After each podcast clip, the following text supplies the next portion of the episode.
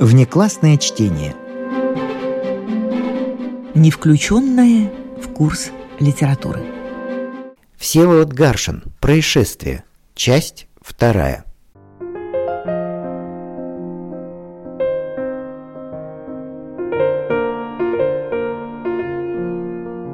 Вот и набережная. Громадное здание с одной стороны, а с другой почерневшая Нева. Скоро тронется лед, река будет голубая, парк на той стороне зазеленеет, острова также покроются зеленью. Хоть и петербургская, а все-таки весна. Мне вспомнилась моя последняя счастливая весна. Была я тогда девочкой семи лет, жила у отца и матери в деревне в степи. За мной присматривали мало, и я бегала где хотела и сколько хотела. Помню, как в начале марта у нас по степным оврагам побежали, зашумели реки талой воды. Как потемнела степь, какой удивительный стал воздух, такой сырой и отрадный. Обнажились сперва вершины бугров, зазеленела на них травка, потом и вся степь зазеленела, хоть во врагах еще лежал умиравший снег. Быстро, в несколько дней, точно из-под земли, совсем готовые, выскочили и выросли кустики пионов, и на них пышные ярко-пурпуровые цветы, Жаворонки начали петь. Господи, что я сделала такого, что еще при жизни меня следовало бросить в ад? Разве не хуже всякого ада то, что я переживаю? Каменный спуск ведет прямо к проруби. Что-то потянуло меня спуститься и посмотреть на воду. Но ведь еще рано. Конечно, рано. Я подожду еще. — а все-таки хорошо было бы стать на этот скользкий мокрый край проруби. Так сама бы и соскользнула. Только холодно. Одна секунда, и поплывешь подо льдом вниз по реке, будешь безумно биться об лед руками, ногами, головой, лицом. Интересно знать, просвечивает ли туда дневной свет. Я стояла над прорубью неподвижно и долго, и уже дошла до такого состояния, когда человек ни о чем не думает. Я давно промочила себе ноги, а не двигалась с места. Ветер был не холодный, но пронизывал меня насквозь так, что я вся дрожала, а все-таки стояла. Я не знаю, сколько времени бы продолжалось это оцепенение, если бы с набережной кто-то не закричал мне. «Эй, мадам! Сударыня!»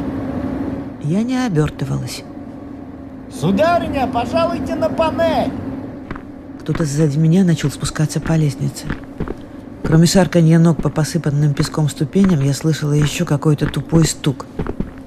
Я обернулась. Спускался городовой, стучала его шашка.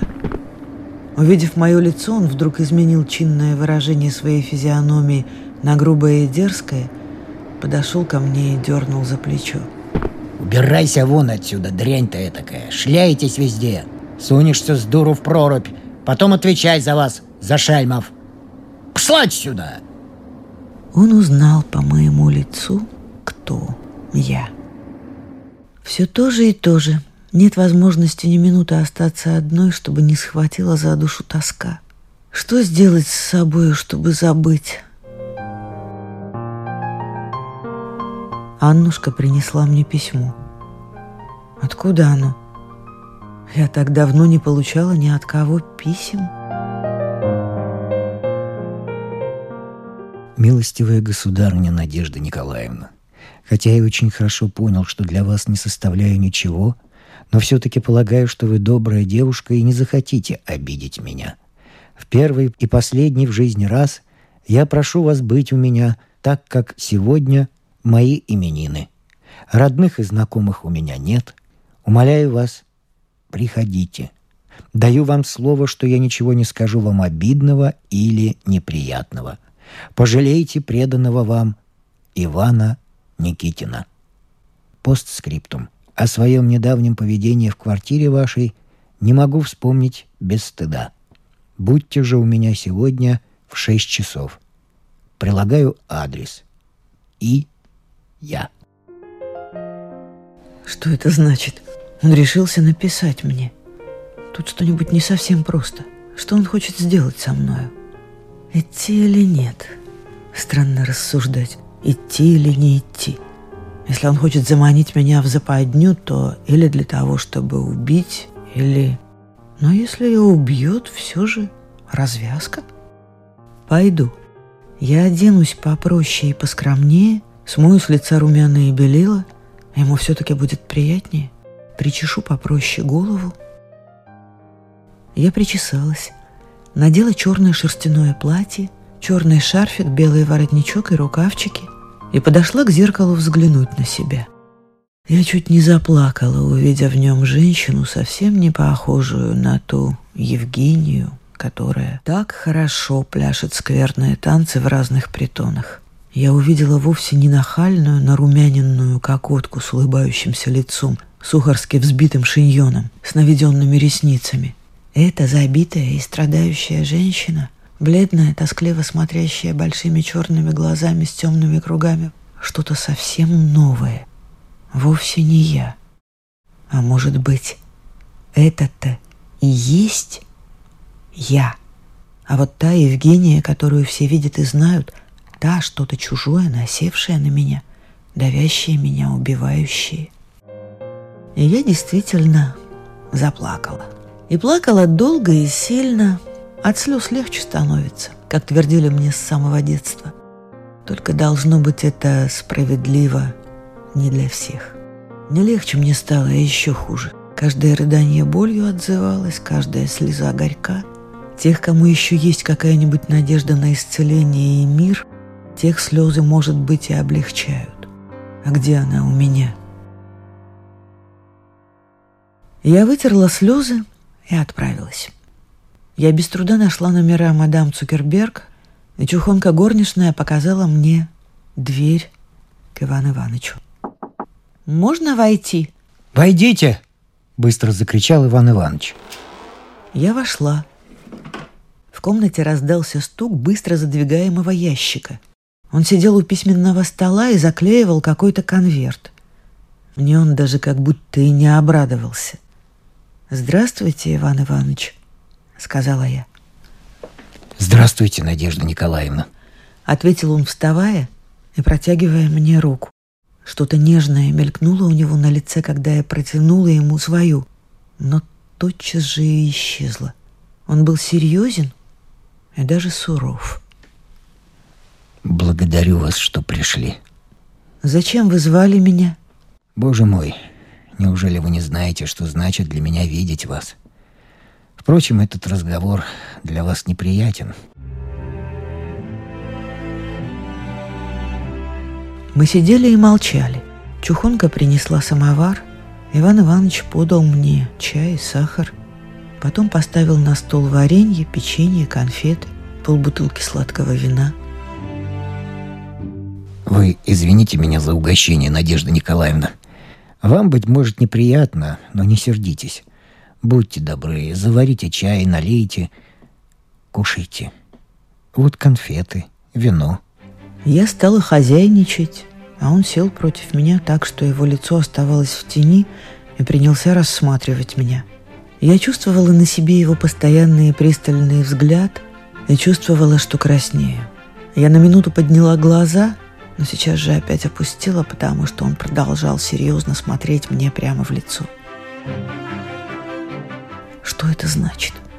Неужели эта обстановка, скромное черное платье – Отсутствие нахальных лиц, пошлых речей подействовали на меня так сильно, что я опять превратилась в скромную конфузливую девочку, какой была два года тому назад. Мне стало досадно. «Скажите, пожалуйста, что вы выпучили на меня глаза?» — выговорила я с усилием, но бойко.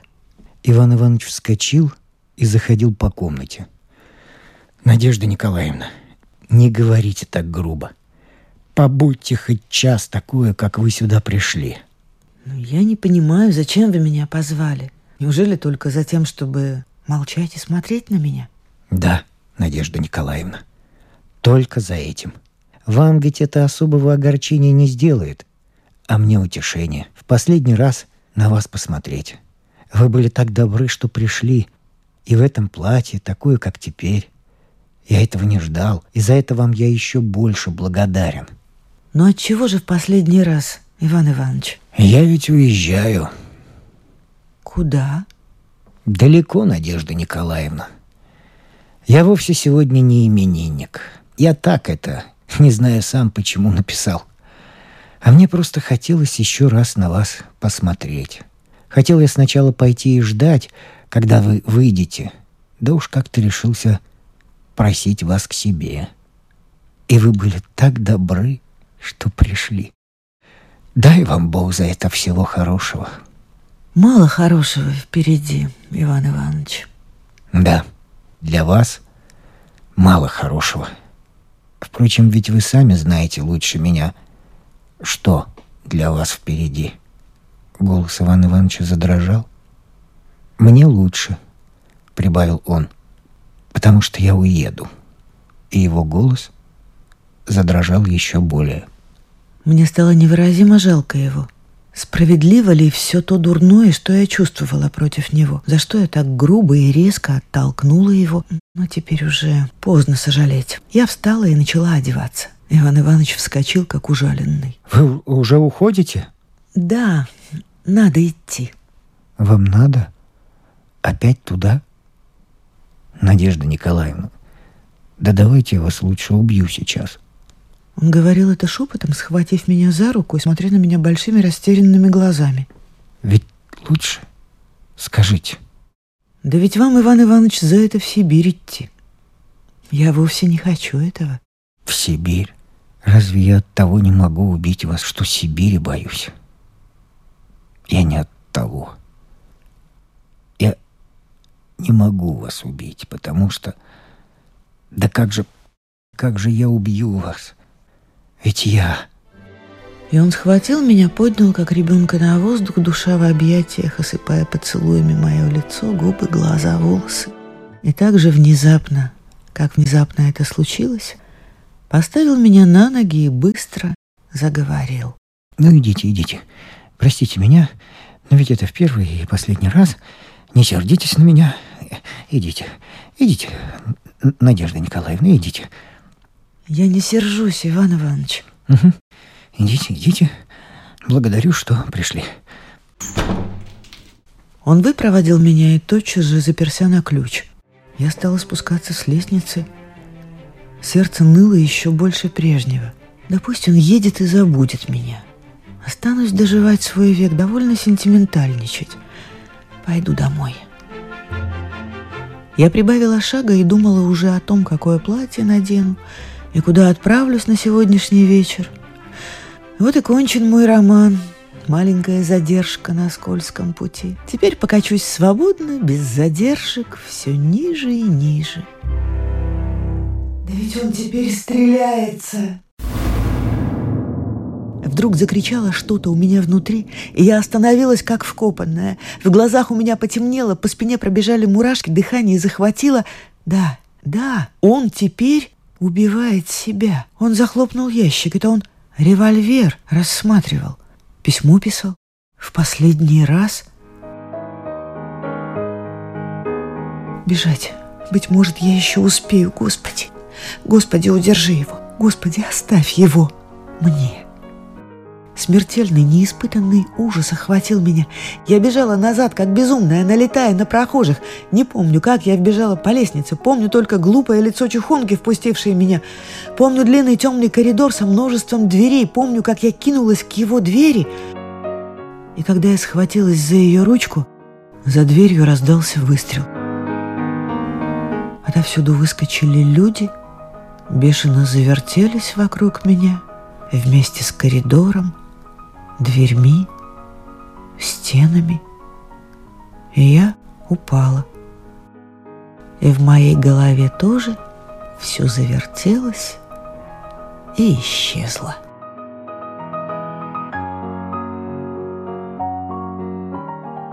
Прозвучал рассказ Всеволода Гаршина «Происшествие». Внеклассное чтение. Классное чтение для всех вне класса. Под рубрикой «Интересные факты из жизни писателей» в связи с Гаршиным всегда упоминается один и тот же, что это он, натурщик, позировавший Репину для картины «Иван Грозный и сын его Иван». Да, действительно, у несчастного царевича лицо писателя Гаршина. Того, который жизненные несправедливости переживал как свои собственные. Потому, наверное, и писал вот такие притчи. Всеволод Гаршин. Атталия Принцепс. В одном большом городе был ботанический сад. А в этом саду огромная оранжерея из железа и стекла. Она была очень красива. Стройные витые колонны поддерживали все здание, на них опирались легкие узорчатые арки, переплетенные между собой целой паутиной железных рам, в которые были вставлены стекла. Особенно хороша была оранжерея, когда солнце заходило и освещало ее красным светом. Тогда она вся горела.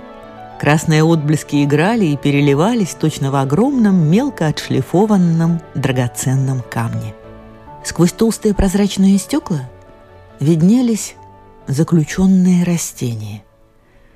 Несмотря на величину оранжереи, им было в ней тесно. Корни переплетались между собою и отнимали друг у друга влагу и пищу. Ветви деревьев мешались с огромными листьями пальм, гнули и ломали их, и сами, налегая на железные рамы, гнулись и ломались. Садовники постоянно обрезали ветви, подвязывали проволокой листья, чтобы они не могли расти куда хотят – но это плохо помогало. Для растений нужен был широкий простор, родной край и свобода. Они были уроженцы жарких стран, нежные, роскошные создания. Они помнили свою родину и тосковали по ней. Как непрозрачна стеклянная крыша, но она неясное небо. Иногда зимой стекла обмерзали. Тогда в оранжерее становилось совсем темно. Гудел ветер, бил в рамы и заставлял их дрожать. Крыша покрывалась наметенным снегом. Растения стояли и слушали вой ветра и вспоминали иной ветер, теплый, влажный, дававший им жизнь и здоровье. И им хотелось вновь почувствовать его веяние, хотелось, чтобы он покачал их ветвями, поиграл их листьями. Но в оранжерее воздух был неподвижен — Разве только иногда зимняя буря выбивала стекло, и резкая холодная струя, полная иния, влетала под свод. Куда попадала эта струя? Там листья бледнели, съеживались и увидали. Но стекла вставляли очень скоро.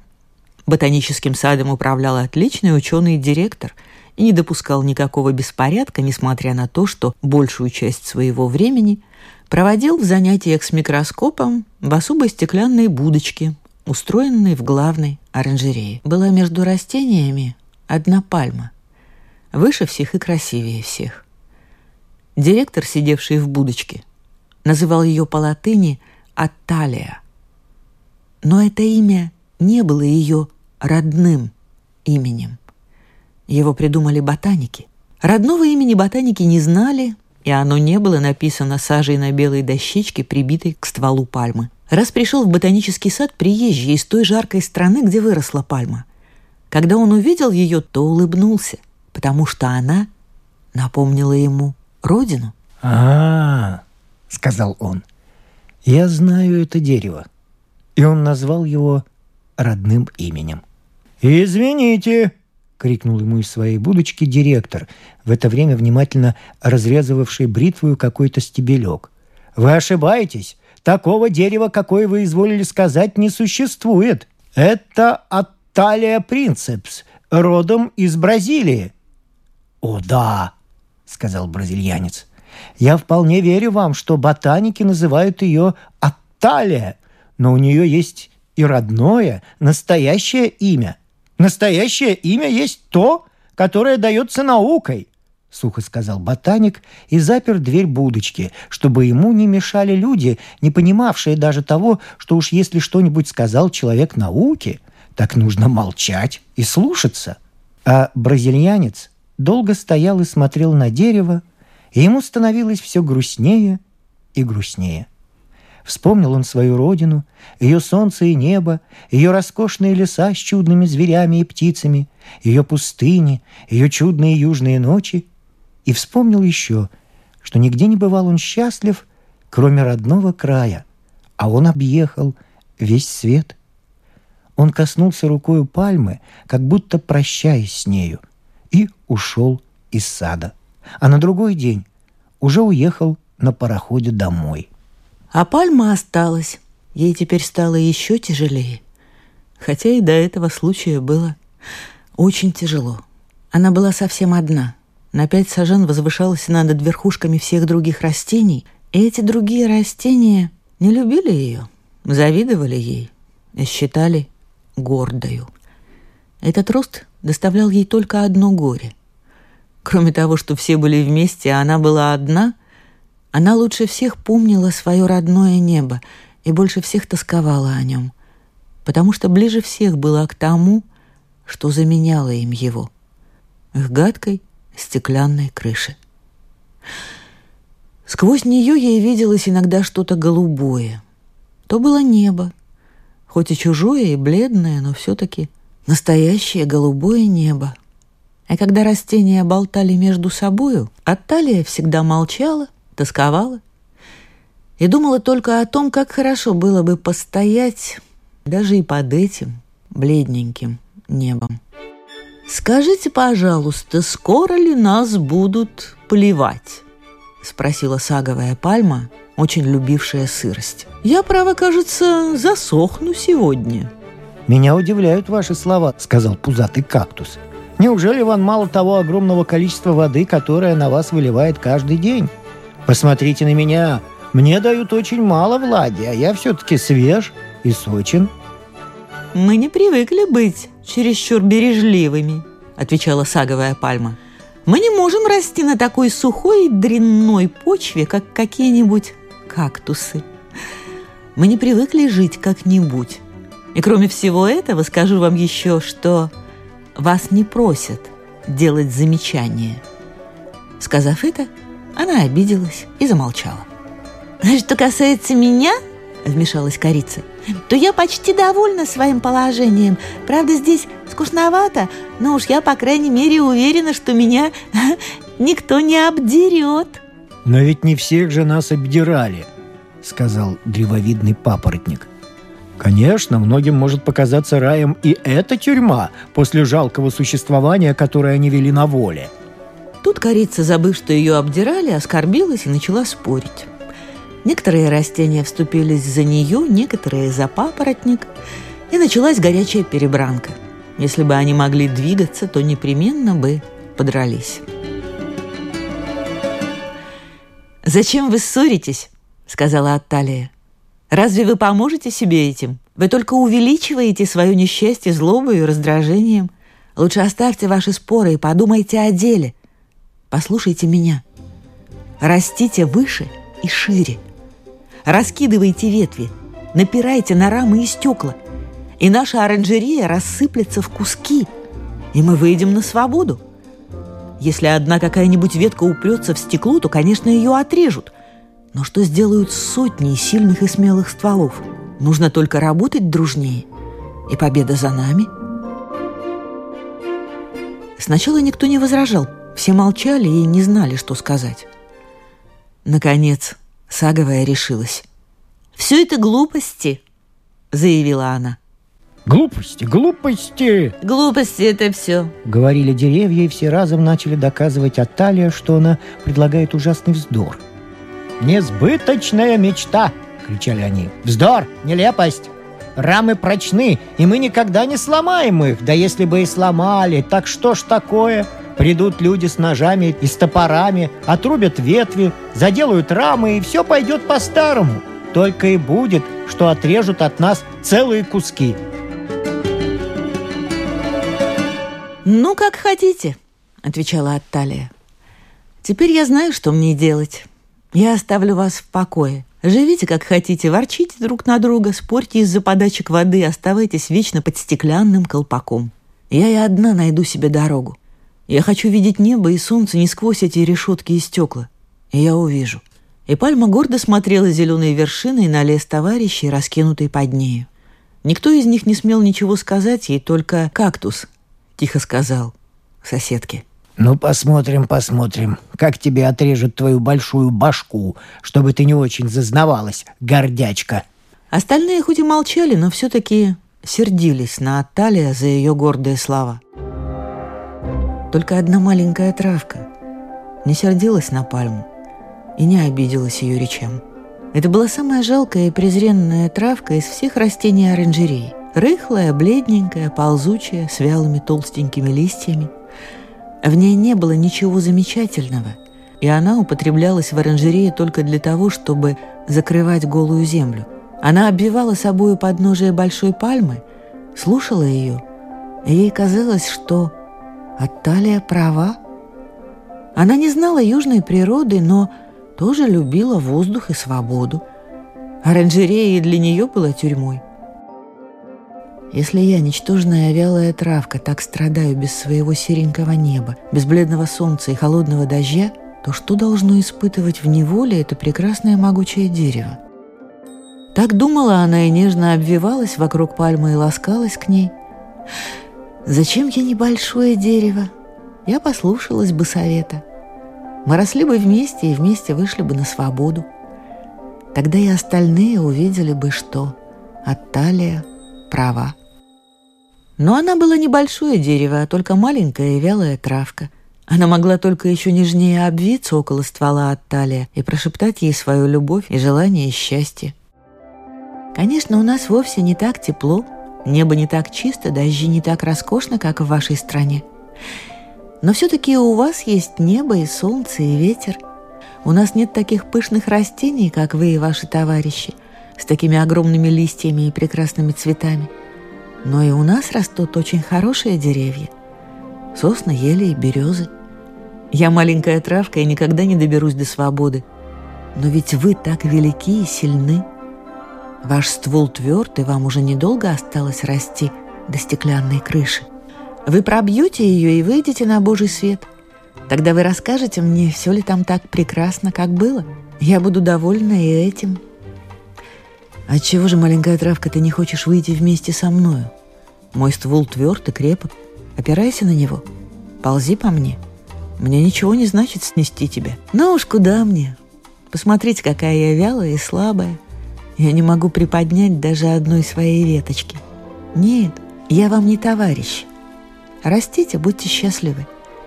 Только прошу вас, когда выйдете на свободу, вспоминайте иногда своего маленького друга. Тогда пальма принялась расти. И прежде посетители оранжереи удивлялись ее огромному росту, а она становилась с каждым месяцем выше и выше.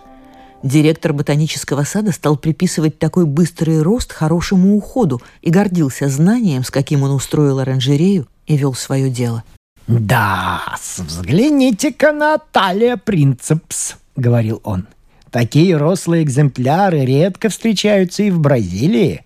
Мы приложили все наше знание, чтобы растение развивалось в теплице совершенно так же свободно, как и на воле, и, мне кажется, достигли некоторого успеха. При этом он с довольным видом похлопывал твердое дерево своей тростью, и удары звонко раздавались по оранжерее. Листья пальмы вздрагивали от этих ударов. О, если бы она могла стонать, какой вопль гнева услышал бы директор. Он воображает, что я расту для его удовольствия. — думала Атталия. «Ну, пусть воображает». Атталия принялась расти.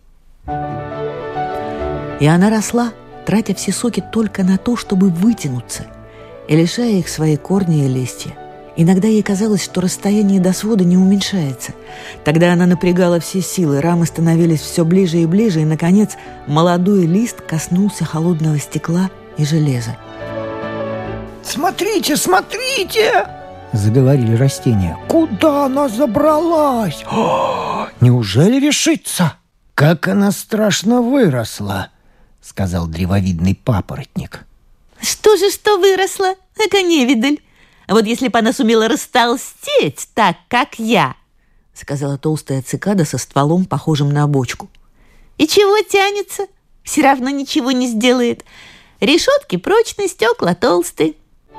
Прошел еще месяц а талия подымалась.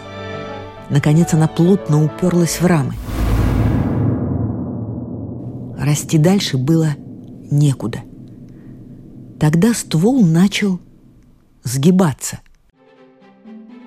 Его лиственная вершина скомкалась, холодные прутья рамы впились в нежные молодые листья, перерезали и изуродовали их, но дерево было упрямо. Не жалело листьев, несмотря ни на что, давило на решетки, и решетки уже поддавались, хотя были сделаны из крепкого железа. Маленькая травка следила за борьбой и замирала от волнения. «Скажите мне, неужели вам не больно? Если рамы уж так прочны, не лучше ли отступить?» — спросила она пальму. «Больно? Что значит больно, когда я хочу выйти на свободу?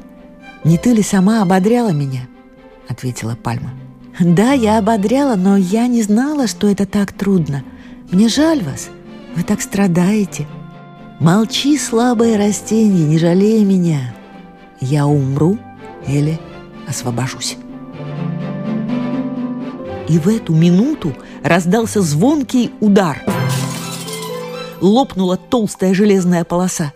Посыпались и зазвенели осколки стекол. Один из них ударил шляпу директора, уходившего из оранжереи. Что это такое? — вскрикнул он, вздрогнув, увидя летящие по воздуху куски стекла.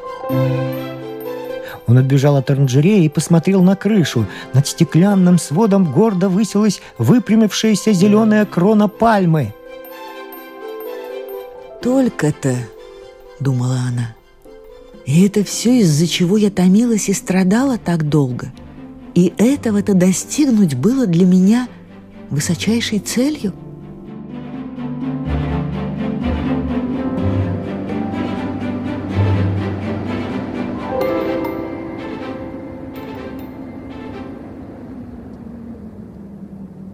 Была глубокая осень, когда Атталия выпрямила свою вершину в пробитое отверстие.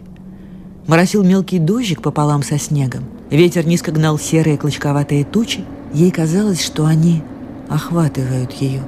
Деревья уже оголились и представлялись какими-то безобразными мертвецами. Только на соснах да на елях стояли темно-зеленые хвои. Угрюмо смотрели деревья на пальму. «Замерзнешь», как будто говорили они ей. Ты не знаешь, что такое мороз. Ты не умеешь терпеть. Зачем ты вышла из своей теплицы? И Атталия поняла, что для нее все было кончено. Она застывала. Вернуться снова под крышу? Но она уже не могла вернуться. Она должна была стоять на холодном ветре, чувствовать его порывы и острые прикосновения снежинок, смотреть на грязное небо, на нищую природу, на грязный задний двор ботанического сада, на скучный огромный город, видневшийся в тумане, и ждать, пока там, внизу, в теплице, не решат, что с нею делать. Директор приказал спилить дерево. «Можно бы надстроить над ней особенный колпак», — сказал он. «Но надолго ли это? Она опять вырастет и все сломает. И притом это будет стоить чересчур дорого. Спилить ее». Пальму привязали канатами, чтобы, падая, она не разбила стены оранжереи. И низко у самого корня перепилили ее. Маленькая травка, обвивавшая ствол дерева, не хотела расстаться со своим другом и тоже попала под пилу. Когда пальму вытащили из оранжереи, на отрезе оставшегося пня валялись разможженные пилою истерзанные стебельки и листья. «Вырвать эту дрянь и выбросить», — сказал директор. «Она уже пожелтела, да и пила очень попортила ее. Посадите здесь что-нибудь новое». Один из садовников ловким ударом заступа вырвал целую охапку травы. Он бросил ее в корзину, вынес и выбросил на задний двор, прямо на мертвую Аталия Принцепс, лежавшую в грязи и уже полузасыпанную снегом.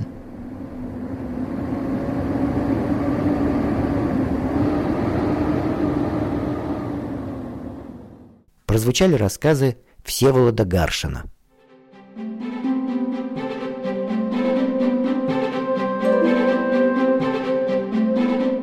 Внеклассное чтение.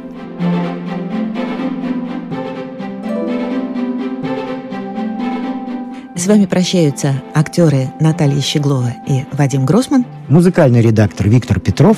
Слушайте нас в Spotify, на платформах CastBox, Яндекс.Музыка, Apple Podcast и других. Самых маленьких слушателей мы приглашаем побывать в гостях у книжки. Подкаст Латвийского радио 4.